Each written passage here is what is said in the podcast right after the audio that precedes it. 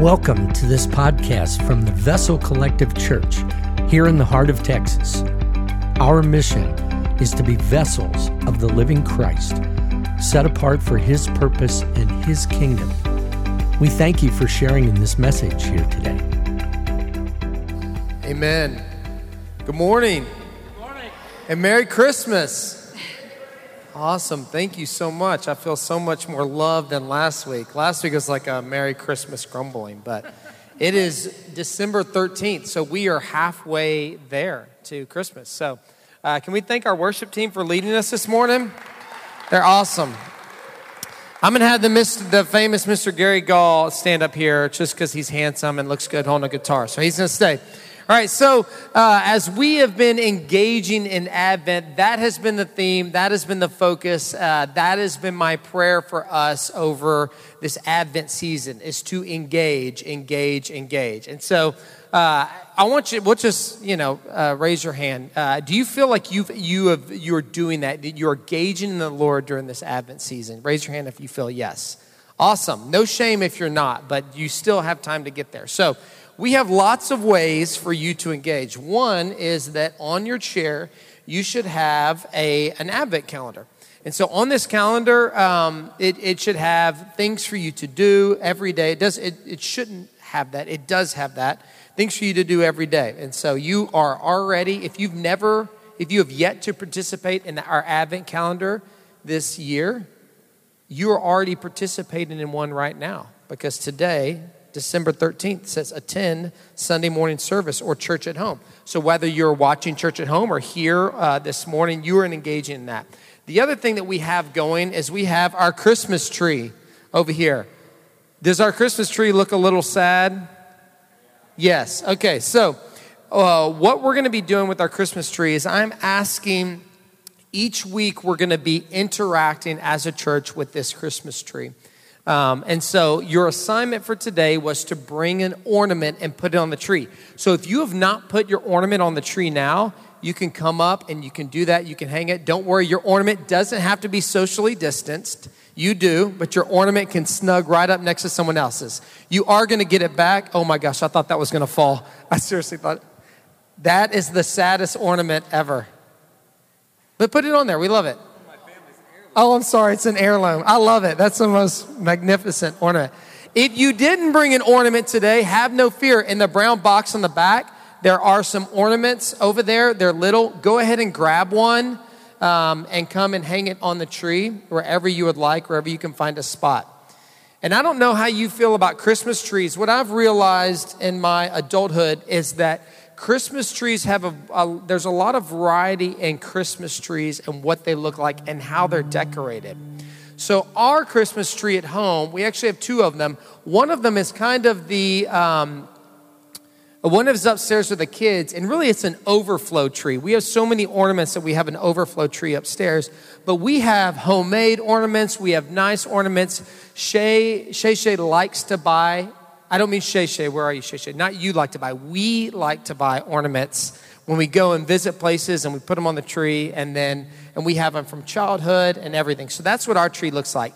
Your tree may look a bit more, um, shall we say, pure one, right? You may have all the matching ornaments. They may be properly spaced. You may have bows on the tree, all that sort of thing. And I even have a friend that their tree has no ornaments. And I pointed out, I went to their house, I was like, Your tree has no ornaments. He's like, he's, they told me it's for aesthetic reasons.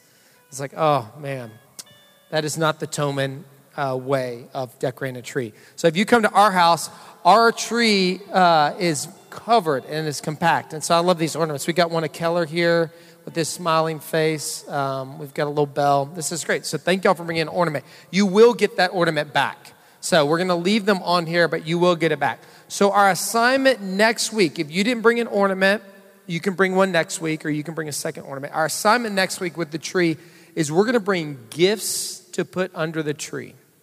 Right? The Christmas tree celebrates during this time of Christmas is this tradition, this thing we do. We gather around the Christmas tree, we surround it with ornaments, we put it in the center of our living room. It kind of serves as this as this place of unity when it comes to Christmas. And of course, we put, we put presents under there. And then Sunday morning, we all gather around and we unwrap those gifts. So next week, you're going to bring a gift for the tree. So, but we're going to tell you what you're going to be bringing. So there's a ministry that we've begun kind of partnering with and worked with a bit uh, that we've connected through Karen Green and Mr. Gary Gall and, and, and Sean, who leads our missions team, has met with her. And it's called uh, Walking by Faith. And it's a ministry that serves women that uh, are women that are homelessness and homelessness, as well as women that are in incarceration. And so, what you're going to do next week is you're going to bring a gift. Uh, uh, we have a list of women hygiene products that they're asking for. Now, those products are very specific. So you can't just go out and buy anything. They, they need a specific product because they're approved to bring into the prison system and they don't need to flag them. And so um, I'm going to send out, not me, we are going to send out a list this week that lets you know what those gifts are, exactly what they are, and we're going to link to them. You can buy them at Walmart, the grocery store, that sort of thing. And we're going to link to them.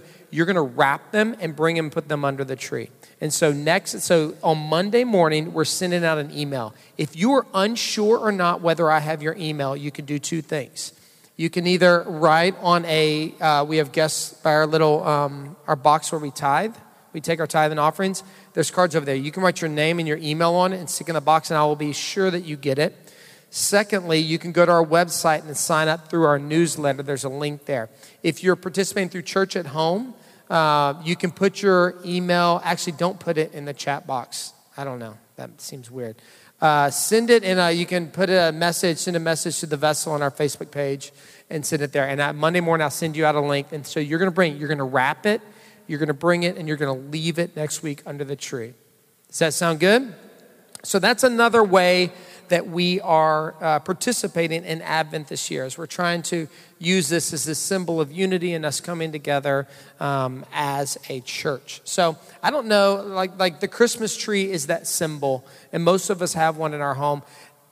I'll confess that the Christmas tree is my least favorite part of Christmas, and that sometimes I begrudge the Christmas tree because our Christmas tree is. Um,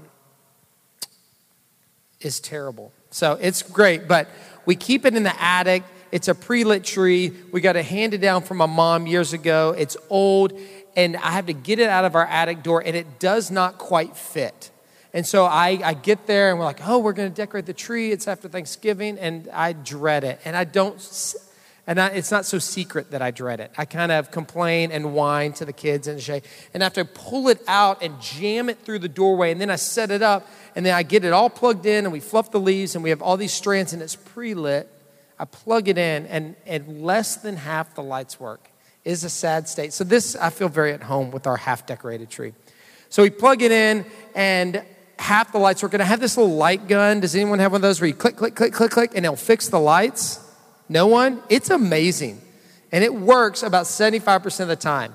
So if you come over to our house during the Christmas season, you can see our tree. And so now we also celebrate, we, we put a second tree upstairs in the kids' area. And so this year I was putting that tree up, and I'd already put the one up downstairs, and I was a little bit frustrated.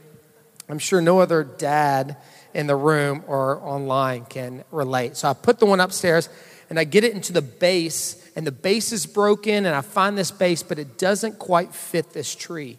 And so I'm like, I find screws and I've got pieces of wood. It is the jankiest thing I've ever seen. And so, I mean, I just, I just rig it up. I need Scott Marshall to come help build me an official base. It is like the leaning tower of Christmas tree. And so it's in there and it's leaning and I get it up and, and I'm frustrated. I'm getting the lights on it and I'm, I'm like sweating. I start getting hot. And Keller is so sweet. My middle son, he's there to help me. And then he does something. I can't even remember what it was now. I don't know if he knocked something over, if he did something with the lights. And I'm like, go into your room. I'm decorating the tree. Go into your room. And he's like, you know, I told him not to do something. He goes into his room. I get it all set up. I plug it in. I'm like, Keller, come out here and enjoy this Christmas tree. And then I was like, I'm sorry, buddy. I'm sorry. I got frustrated. But like we all have those moments, and that's the Christmas tree for me. So, um, our focus this week, if you've been participating, is, um, is anticipation. And what it looks like to anticipate Christmas. Now, if you think about Advent, anticipation isn't one of the common words that you might focus on. Hope is common, love is common, joy, those sort of things. Anticipation isn't the most common word, but I think when we think about Christmas, is there any word that better describes Christmas than anticipation? It is very appropriate. Our kids, when we talk about anticipation, they know what that feels like and that feeling of anticipation, that emotion of anticipation Sunday morning, or not Sunday morning, yes, Sunday morning, but Christmas morning, they're going to get a gift, Santa's going to come, all those sort of things. There's all this anticipation that's built up around this season. And so as we think about that word and that concept that goes along, our heart this morning is to look at what we're anticipating the Lord to do. And so, if you were here last week, um, I'm going to read through our story this morning that comes from Luke chapter 1. But I want it, to, rather than just reading through scripture, I want to take our time and I want it to be um, a bit more like this story that we're entering into. So, Mr. Garrett is going to play on guitar. Jacob is going to put some um, video up on the screen, and I want you to engage with the story. So, our story is the story of Gabriel visiting Mary and telling her that she's going to conceive a son and that that son shall be named Jesus, that he is the Christ. He's the one that's been promised. He's the one that for generations, for generations, they've been anticipating. And Mary, in our story, there's a few things. There's one interesting thing about the story is that the Christmas story uses something called dramatic irony. Now, if you're an English major in here, like Trevor Air, who's serving in Vessel Kids, dramatic irony is a literary tool where the reader knows more than the characters. So we enter into this story. It's a story we know. We know the characters, but we know more than they do about what's going on. Mary is a young Jewish teenage girl. She loves God. She's lived a life that is honoring that is pleasing, that is faithful to the Lord. And this teenage girl is engaged to be married to this man named Joseph. Joseph is from the line of King David, who is also a God loving, God fearing Jewish man that's dedicated his life to Christ. And when we think of and when we hear the word engagement, their engagement is not like what we think about. Mary and Joseph didn't meet somewhere in the market and begin a relationship. They've been, this is an arranged marriage. From since they were kids, they've been planned to be married. And Mary has been faithful to her husband, to her soon to be husband. And she's visited by Gabriel, an angel of the Lord. And Gabriel is famous in Scripture for delivering messages. And he comes to her and he delivers her this message. It's the same message that 550 years before, Gabriel visits Daniel and tells him the same thing that the Messiah will come. A baby will be born to a virgin. In fact, six months prior to this moment, Gabriel visits Mary's cousin and the husband of Mary's cousin, Zechariah.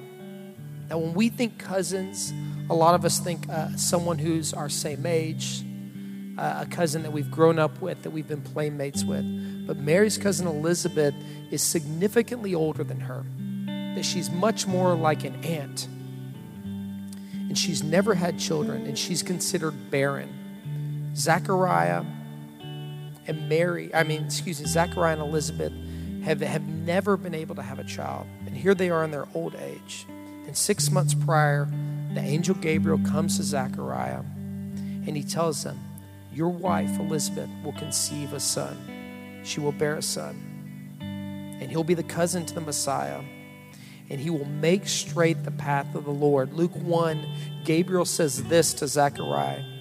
Says, He will be a joy and delight to you, and many will rejoice because of his birth.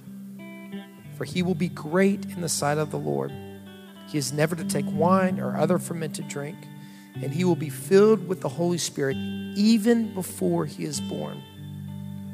He will bring back many people, he will bring back many of the people of Israel to the Lord their God. He's a cousin of the Messiah that's coming to make straight the pathway of the Lord. So our story picks up in Luke chapter 1 with Gabriel visiting Mary.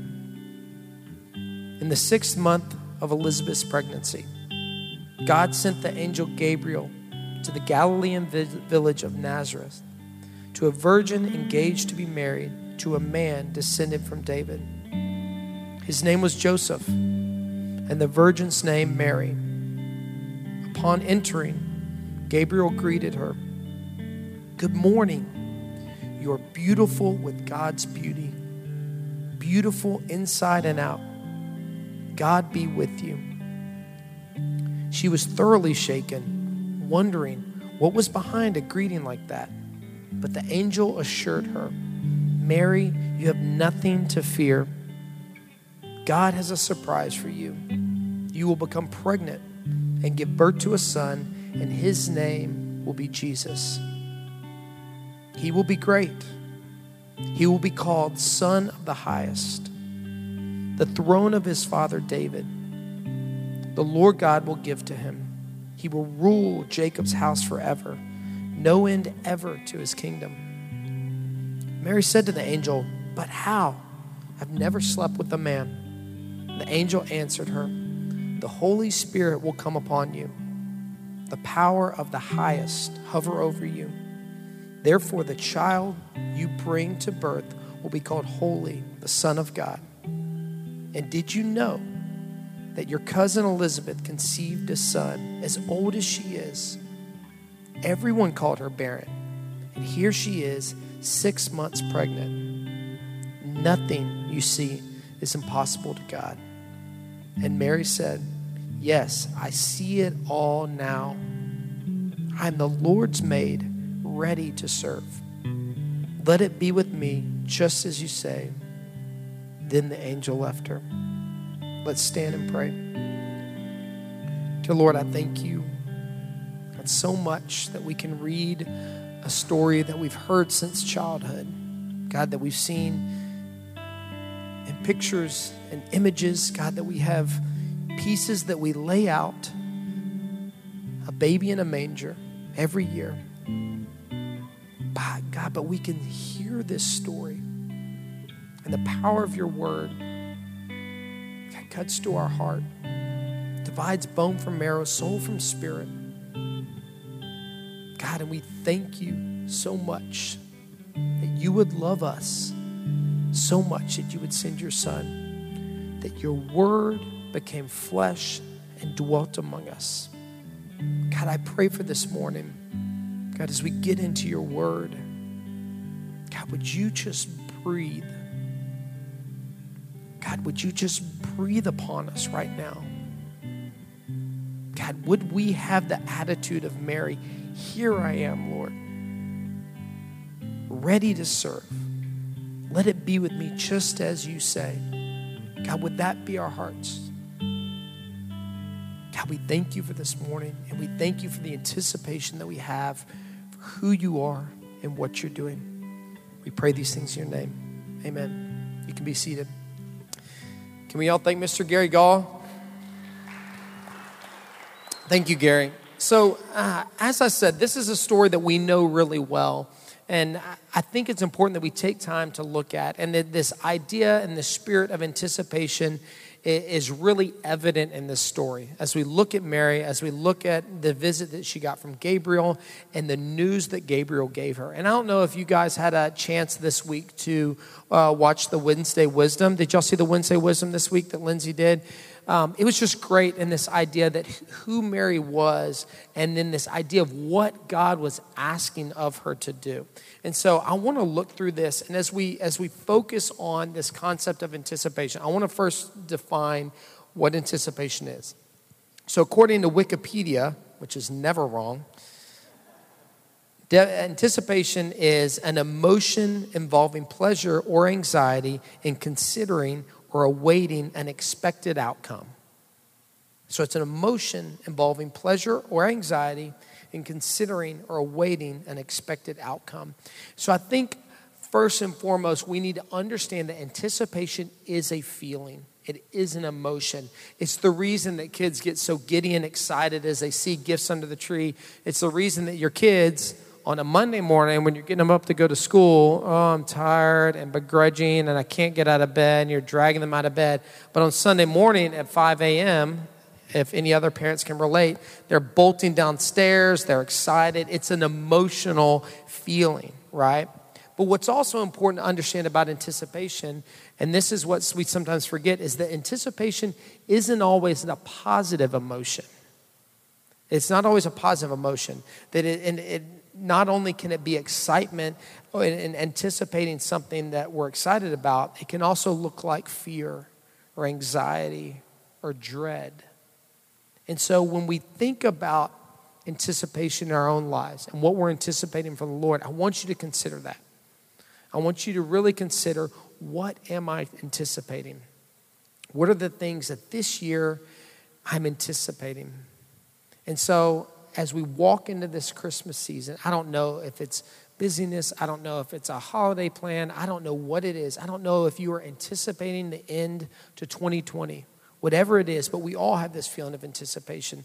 And so I want us to look biblically at the what Mary experiences and how she responds and what she's anticipating. And so, uh, a couple things that, that we need to understand first and foremost as I said up front, Mary is a faithful Jewish girl. She has loved God, dedicated her life to the Lord, and she has a very nice laid out plan for her life. She's met this man, Joseph, that she's engaged to, um, that she's been faithful and waiting for. And I know that what she's anticipating is the life that she's going to live with him, the family that is going to come out of it, the honor that she's going to bring to her family, the honor that she's going to bring to God, and all the things that she's done up until this moment, many of us would look at her life and think, wow, she's really, what she's done is good. What she's done is faithful. What she's done is right. And then she gets this uh, visit from this angel, and he tells her that she's going to uh, conceive a son. And so there's a few things uh, that happens here and I want us to look at. The first is this is the first thing the Lord does is he reminds her. The first thing the Lord does is he reminds her. Now, instead of the angel jumping right into the miraculous conception, he first reminds her about who she is. Um, in Luke chapter 1, uh, verse 28 in our scripture, and this is the King James Version because I think it puts it clearest. If Maddie Parker was here, she would be excited about that. So, Luke 128 says, And the angel came unto her. This is right when he comes. The angel comes unto her and says, Hail, thou art highly favored. The Lord is with thee. Blessed art thou among women. The first thing the angel does is he reminds her who she is. He reminds her who she is and where her identity lies. And he tells her three really important things. He first tells her that she is highly favored. He says, Thou art highly favored. The second thing that the angel tells her is that the Lord is with you. And the last thing that the angel said to her is that you are blessed among women, that she is blessed. So he tells her that she's highly favored, that she, the Lord is with her, and that she is blessed. And the Lord begins this way because he knows. I, I don't ever know if you know what it's like to break bad news to someone, but I will give you a little clue. Buttering them up ahead of time never hurts, right? If you've got to tell someone bad news, it's always great to butter them up first. And so maybe the angel's buttering her up because what he's about to drop on her in this news is pretty substantial. But he starts with reminding her who she is and that he knows how hard it's going to be for her to hear. Notice that he doesn't start by saying what she's done. Notice he doesn't start by saying, You've been so good, you've been so faithful, you've been a really good Jewish girl, way to go on all these things. But he talks about her identity and her identity in Christ. He doesn't say, Mary, you've been chosen because, man, you live in a really good neighborhood that's really safe, and you got great neighbors, and you got a great school system. This is really good. So I've chosen you for the Messiah because this is good right? Or say, oh, that I've chosen you because you live in a palace and he's going to be the King of Kings and the Lord of Lords. No. He doesn't talk about what she's done. or the things that she has accomplished to be chosen, but he reminds her who she is in Christ and what her identity is. And so, as we think about anticipation, as we reflect in our own lives, I want to ask you do you know who you are? Not what you've done, not where you've been, not your reputation, good or bad, not your experiences, good or bad, not your education, good or bad, not your qualifications, good or bad. Do you know who you are in Christ? Because the truth is is that you are highly favored. The truth is is that the Lord is with you. The truth is is that you are blessed. And these things that the angel says to Mary are also true about us as Christ followers. So when we look at our lives and we make all these plans and we have all these expectations about what's going to happen and where things are going to go and what we're going to do, they're good, well laid plans. But oftentimes we get so distracted by those things that we start looking down at our feet and we forget who we are in Christ. So I want you to know this morning, as you consider your own life, you are highly favored. I want you to say out loud, I want you to say, I am highly favored. Now you can look to the person you're socially distanced to and look at them and tell them, You are highly favored. We are highly favored. Ephesians 1, verse 11 says, In him we are also chosen having been predestined according to the plan of Him who works out everything in conformity with the purpose of His will. Is that God has looked at your life and He has said, You are highly favored, and He chose you, and He created you. He knows the hairs on your head. He knit you together in your mother's womb. Jeremiah 29 11 is a great verse that we like to put up at weddings and stuff. Like, I know the plans I have for you, declares the Lord. But the, the translation really says, The Lord, I think the things I think about you, declares the Lord. The Lord thinks about your life, that He considers you, that He knows you, and that you are highly favored and that you are chosen by God to the point that he said he's not okay with being separated from you. He's not okay that your sin has become so great and cast you out of relationship with him that he sent his son. I have two boys. I couldn't imagine sending them down or sending them out to be sacrificed. As Jesus on the cross died and say, My God, my God, how you have forsaken me. I just imagine as a father what that feels like. So I want you to know as a Christ follower, you are highly favored. I also want you to know that the Lord is with you. At the very end of Matthew chapter 28, the last sentence of the Gospel of Matthew, the Great Commission, Jesus leaves them with this. He says, And surely I am with you always to the very end of age. We talked last week about the hope that we have in Psalm 23 about, about being through the valley of the shadow of death.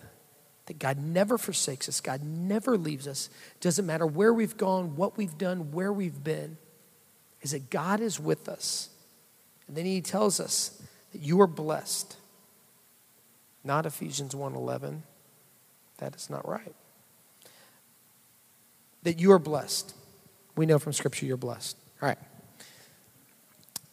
So I want you to remember that, first and foremost, as we consider what we're anticipating in our lives, what we're anticipating the Lord to do, that you are highly favored, the Lord is with you, and that you are blessed. And so he starts that conversation with Mary, reminding her about those things. And then he goes on is that he calls her. The second thing he does is he calls her. In verse 31, he says, You will conceive and give birth to a son, and you are to call him Jesus. He will be great and will be called the Son of the Most High. The Lord God will give him the throne of his father David, and he will reign over Jacob's descendants forever. His kingdom will never end.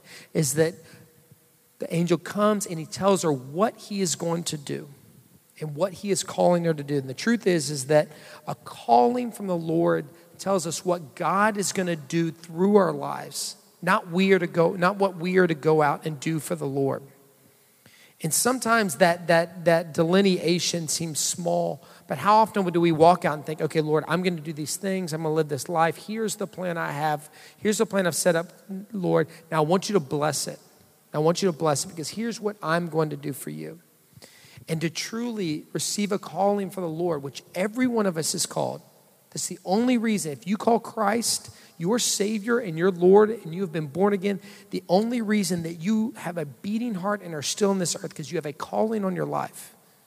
And when that calling is over, your time is done. And so, a calling is what God is going to do in and through your life, not what you're going to do for the Lord. Um, you know, I remember whenever Shay and I first started out and we were married and we had kids, we were both teachers. Um, and when we had our first daughter, Sloan, uh, Shay and I talked and prayed about what would it look like for her to stop teaching and to stay home and be a mom. And Shay really struggled with that. She really struggled with that because she was a good teacher. She loved what she did. She was good at what she did. I was an okay teacher, but Shay was really good at what she did. And she struggled with that idea, and she said, You know, like I'm going to come home, I'm going to stop teaching, and I'm going to just be a mom. She said, I have a hard time thinking like my value and my purpose and what I'm doing that now I'm just a mom. And so faithfully, she stepped away from her job teaching to stay home with our firstborn and our daughter Sloan. Then, after about a year's time, and we saved up and we planned for it, and after about a year's time, um, a job opened up at the church that we were going to and it, and it was in children's ministry, and it seemed like a good fit for Shay. And she thought, "Gosh, I can't. I'm not ministry. I've never done that. I don't think I can do that." But faithfully, she said yes to considering that job. So she, she got this job. She started working in ministry, and she was great at what she did. And then when the Lord birthed the vessel out of ACF, Shay was still in this job. She was really good at what she did. She was honoring the Lord with her life. But faithfully, she walked away from that. She stopped her job and she walked away to that to nothing. And then this past year, as we and the board was praying about what are our needs as the vessel, uh, we asked Shay to step into this role of this director of discipleship. And Shay's thought was, I, I can't do this. I'm not good enough. I don't know what I have to value, but faithfully, she said yes to this role. And so when, when we have a call in our life, and when the Lord comes and tells Mary, You're going to conceive a son out of wedlock, and it's going to be Jesus, she responds with faith rather than fear. And Shay never said, when she was doing that, Shay never said, Oh, I can do this. This is great. I'm really good at this. Every time she said, Okay, Lord, I'll walk this out in faith and I'll say yes to this with faith. And it all started with this idea of just being a mom. And she said, Can I just be a mom? And we look at this story with Mary, and we look at the calling that she has in her life. In a lot of ways, it's that same spirit of God is asking Mary to just be a mom. And it's not the way that she pictured. It's not the way that she planned it. It's not what she was anticipating for her own life. And, and when we think about these things, is that God doesn't ask her, hey, you and Joseph, y'all need to go have a son, and then that son is going to be mine. No, God says, this is what's going to happen. And, and she was faithful, and she said yes to that. Now, if you know much more, if you remember from uh, this uh, early in this year when we taught about on, on um, our series, what was it called? 12 ordinary men, and we talked about discipleship and relationship. We talked a lot about Mary and Elizabeth and their relationship. But this angel visits Zechariah before and tells Zechariah that his wife is going to get pregnant and they're going to have a son in their old age. And Zechariah responds in a way uh, that is different than Mary. He says, Zechariah says to the, says to the Lord, he says, um, Zechariah says to the Lord, he says, how does this happen? My wife is old. We can't have a kid. This is not going to happen. So, Zechariah, when he responds, when he hears this calling from the Lord, he's, he responds with doubt. And this is very small, but when Mary responds to it, she responds with this idea of yes, if it's your will, be done. Um, in verse 20, uh, verse 34, excuse me, she says, How will this be? She says, Since I'm a virgin. She says, How are you going to do what you're going to do? And she responds with faith uh, when the Lord asks her and calls her to do this. And so, I, when we think about our own anticipation and what we're anticipating for our life, it's why we are called a vessel. It's why we say this is Vessel Collective Church. It's about emptying ourselves and being available and open to whatever the Lord is calling us to, to do.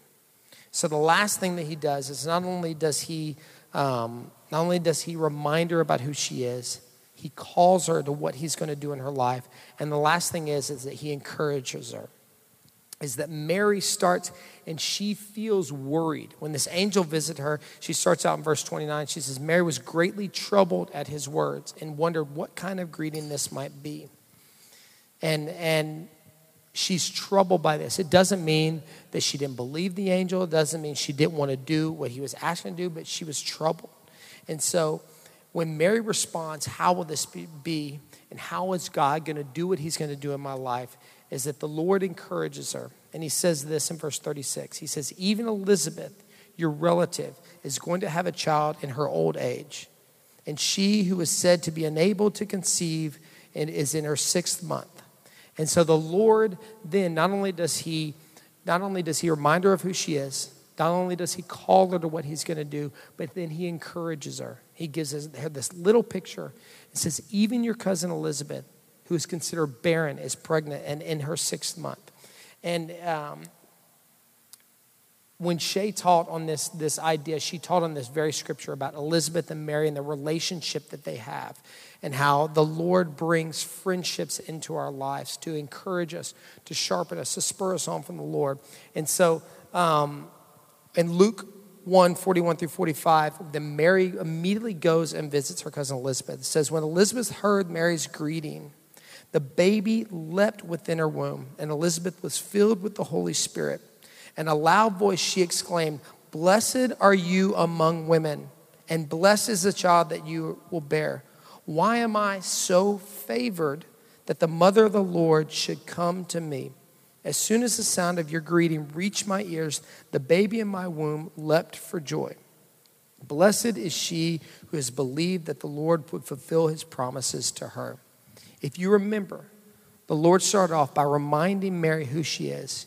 She's highly favored, the Lord is with her, and she is blessed. And then he uses her cousin Elizabeth to remind her of the very same things. Immediately, Elizabeth, when she sees her and the baby leaps with them, she says, Blessed are you among women. She affirms that Mary is blessed. And she says, Why am I so favored that, the, that, that you would come and visit me? She reminds me that she is highly favored. And she says that the mother of my Lord should come and be with me, is that God is with them. That God is with them in that moment.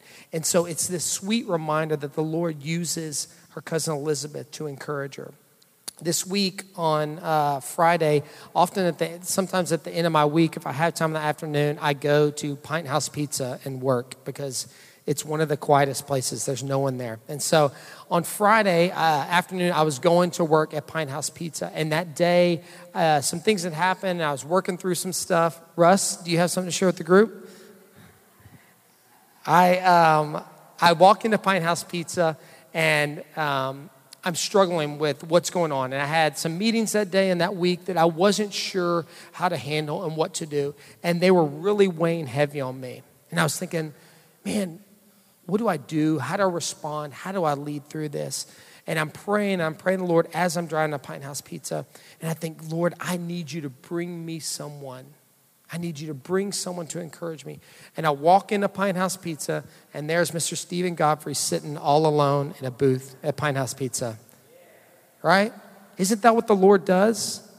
Man, God knew I needed to sit down and talk to Stephen. He, he, the Lord brought him there to that point so that he can encourage me in that moment. And Stephen had a meeting later that day, and he had gotten there early, and he was doing some work and studying over you know his meeting and what he's going to talk about and he was there early. And he thought he was there early so he could work on what he was working on. But he wasn't. The lord brought him there early to encourage me. And i walk in and i sit down and i share with him what's going on. And he tells me truth. He reminds me that I'm highly favored, that I'm called, that I'm used by God. He says, Yes, you, you need to step into this. You need to be faithful to this. This is what God has brought you here for. This is why God has put you in this situation. I know it's hard, but this is what you God is calling you to do. And I want you to know how encouraging that was for me. And that's what the Lord does. And so I'm as we close, I want you to consider this idea of anticipation and what you're anticipating. And what I'm going to do is I'm going to ask the worship team to come back up. Uh, and they do not have a song planned for the end, but that's okay. See, when, when you don't plan a song for the end, that means I get to choose. So if you guys would, if y'all would come back up here, and they're going to lead us out in this song. And uh, we're going to sing that song, Goodness of God, again. Because as we were worshiping this morning, there's a line in that song. Jacob, can you put the lyrics of that song up, buddy? It's the, it's the, it's the chorus of the song. And as, as Jacob is finding that, um, that's not the one. Go to the next one. Yeah, that's it. Um, so, as we're closing and you're thinking about this idea of anticipation, here's what I want you to consider. I want you to consider what are you anticipating? Are you anticipating the plans and the life that you've laid out for yourself? All the things that you've done right, all the things that you've been successful at, and what you want to do that, you, that is good, that is honorable, that brings joy to God? Or are you anticipating what the Lord is going to do in your life? Because the truth is, is that as good as our plans are, and as much as we're hoping for these things in our lives, they hail in comparison to what God is calling us to do. And if, if anything from 2020 and COVID and the election and all the division within our country has taught us, it's that your plans are not secure. And that is a hard reality to understand that your plans are not as secure as you think that they are. And I'm tired of people waiting for 2020 to end. Like that that is going to be the magic pill. That somehow January 1st is going to come, 2021 is going to be here, then we're going to be okay. Then things are going back to normal. They're not. They're not. The world is changing. The Lord is up to something. And so, if we're sitting there in fear, just waiting for our plans to play out how we want them to play out, we're missing it. And we're not anticipating what God can do in our lives. There's this commercial uh, on Hulu. I don't have regular TV, so I don't know if it plays. And it's this commercial where the devil, it's literally the devil, is on some sort of dating app like Tinder, Bumble, something like that. And he gets a match and he matches up with this, this girl, and her, it's 2020. And so the devil gets matched up. Have you seen that? Yes, Gary has. He gets matched up with 2020, and they go on this date, and they fall in love, and they're like feeding each other peppers, you know, because it's the devil in 2020, and they're enjoying through whatever means that how terrible this year has been. And then at the end, it's a Match.com commercial, and it says, "It says, let 2021 be your year." But I want you to know we've been doing that. We've been waiting, thinking things will just go back to the way they were. Man, when this thing will happen, or when this thing changes everything's going to go back to normal. And it's not. And that's a good thing. If you look at the landscape of the world around us and it feels like disaster and it feels like fear and you're anxious and there's despair, you're not looking at what God is doing because God is up to something. So let's stand. And, and the reason, Jacob, you'll put those lyrics back up. The reason I want to close in this song, it's a reminder of giving ourselves to God that everything that we are, everything that we're able, is to, is to give to the Lord. So I'm going to pray, and I want us to close with this song um, as we think about what we're anticipating God to do.